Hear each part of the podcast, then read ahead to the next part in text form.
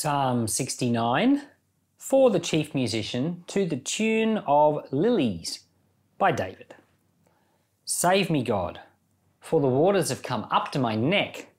I sink in deep mire where there is no foothold.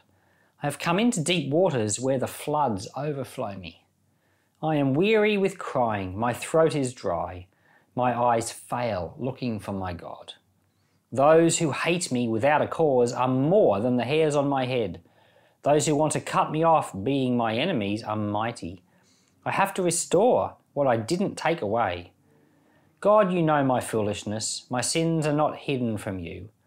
Don't let those who wait for you to be shamed through me, Lord Yahweh of armies. Don't let those who seek you be brought to dishonor through me, God of Israel. Because for your sake I have borne reproach, shame has covered my face. I have become a stranger to my brothers, an alien to my mother's children.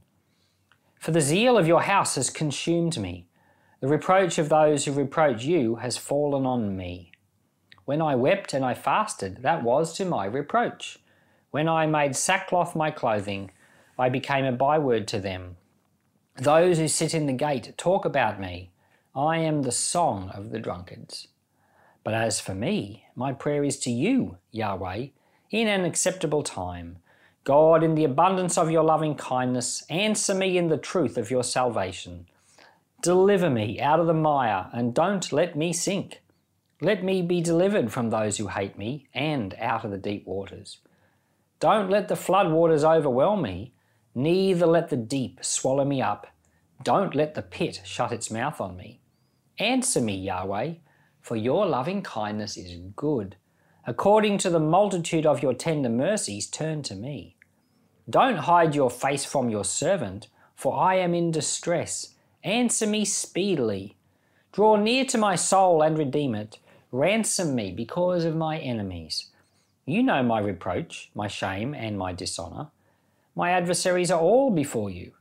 Reproach has broken my heart, and I am full of heaviness. I looked for some to take pity, but there was none. For comforters, but I found none. They also gave me poison for my food. In my thirst, they gave me vinegar to drink. Let their table before them become a snare. May it become a retribution and a trap. Let their eyes be darkened so they cannot see. Let their backs be continually bent. Pour out your indignation on them. Let the fierceness of your anger overtake them. Let their habitation be desolate, and let no one dwell in their tents. For they persecute him who you have wounded. They tell of the sorrow of those whom you have hurt. Charge them with crime upon crime. Don't let them come into your righteousness. Let them be blotted out of the book of life and not be written with the righteous. But I am in pain and distress let your salvation, God, protect me. I will praise the name of God with a song, and I will magnify him with thanksgiving. It will please Yahweh better than an ox, or a bull that has horns and hoofs. The humble have seen it and are glad. You who seek after God, let your heart live.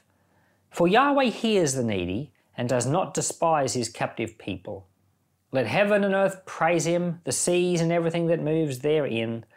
For God will save Zion and build the cities of Judah. They shall settle there and own it. The children also of his servant shall inherit it. Those who love his name shall dwell therein. So this actually um, is is an interesting psalm because it's a messianic psalm. A lot of the psalms actually have little bits, little components that are messianic, which means they're talking about the Messiah or Christ, or in other words, Jesus. So we talked earlier about Psalm 22, which is probably the most messianic of all the Psalms. That was the Psalm where it said things like, My God, my God, why have you forsaken me? And there were things that Jesus said on the cross and other things that were found in that Psalm. And it was almost like a prophecy predicting Jesus would be crucified. So Psalm 22 is like the really standout messianic psalm. Psalm 69 must be like the second most messianic. Uh, you know, and maybe that's not quite right, but it's definitely a very prophetic psalm with things in it pointing towards Jesus. And um, so, as well as that being true, it's also written by David at a time when he was in big, big trouble. so I think I think it, it seems to be written at a time when David first started to flee from his enemies. Because you know, David had done nothing wrong. He had actually tried his best to be kind to Saul. We went through the, the videos in Samuel. David was kind to Saul. He killed Goliath, he risked his own life, saved the nation of Israel. He fought for Saul and Saul's army and had victory after victory. He was doing all these things, but then Saul became jealous and tried to kill him. So David ended up suffering for not doing anything at all. We've got verses in here, like in verse 4 Those who hate me without a cause are more than the hairs of my head. They want to cut me off. So, this was David's experience. He had done nothing wrong, and yet he's now being pursued to be killed. They want to cut him off, destroy his life. And he says, Those who hate me without cause, there's no reason why they hate me. They're more than the hairs of my head. Saul put a price on him like a wanted dead or alive type of thing. And he couldn't go anywhere in Israel. He ended up fleeing to the desert. He even lived with the Philistines for a while. He lived down at En Gedi, Cave of Adullam. We went through it all in the Samuel videos.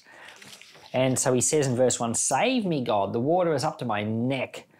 There's, you know, he, he, he says in verse 3 I am weary with crying. It's the poor bloke.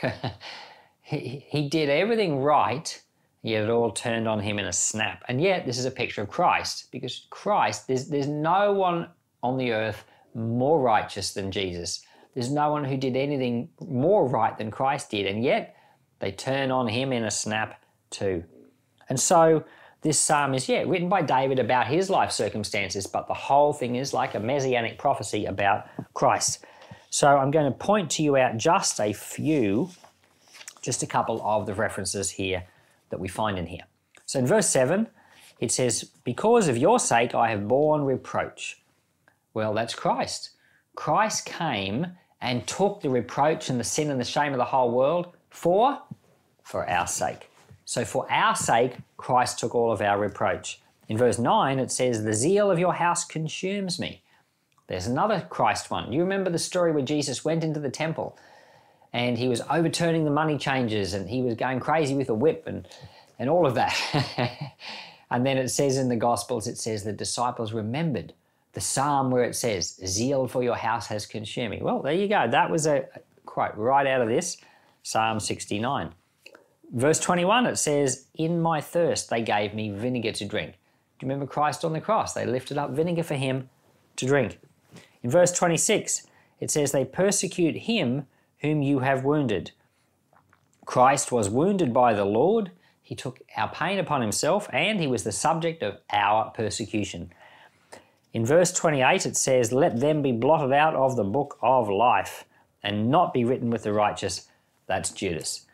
And um, in the book of Acts, in Acts chapter 1, they wanted to replace Judas, and they quote, you know, where it says, Let his name be blotted out of the book of life. Well, this is the quote referencing Judas we know he is not in heaven, his name was blotted out. And that's a terrible, terrible thing. So these are just a few of the references. I've just given you five that are found in the New Testament. So this whole psalm, it's worth going back and reading it through again and realizing it's talking about David, it's talking about Christ, all at the exact same time. There is one psalm that's quoted more in the New Testament, and that's Psalm 110. But the Psalm 110 is quoted it tends to be the one verse that's quoted a lot in the New Testament, where here we've got a lot of different verses that are quoted, you know, less often.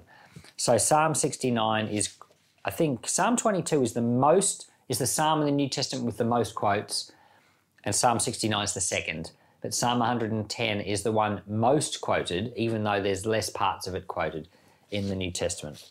So Psalm 69 is a significant psalm and it's all about Christ. Go and read it again. Lord, I thank you for Psalm 69, and I thank you for the Messiah, Jesus Christ our Lord. And Father, I pray that we would bend our knees to the Saviour, that we would follow him as Master and Lord, that he would be our King. Lord, not just in the future, sometime in a heavenly kingdom, but here, now on earth, in the kingdom of God now. Give us grace to serve and follow and bend the knee. Amen.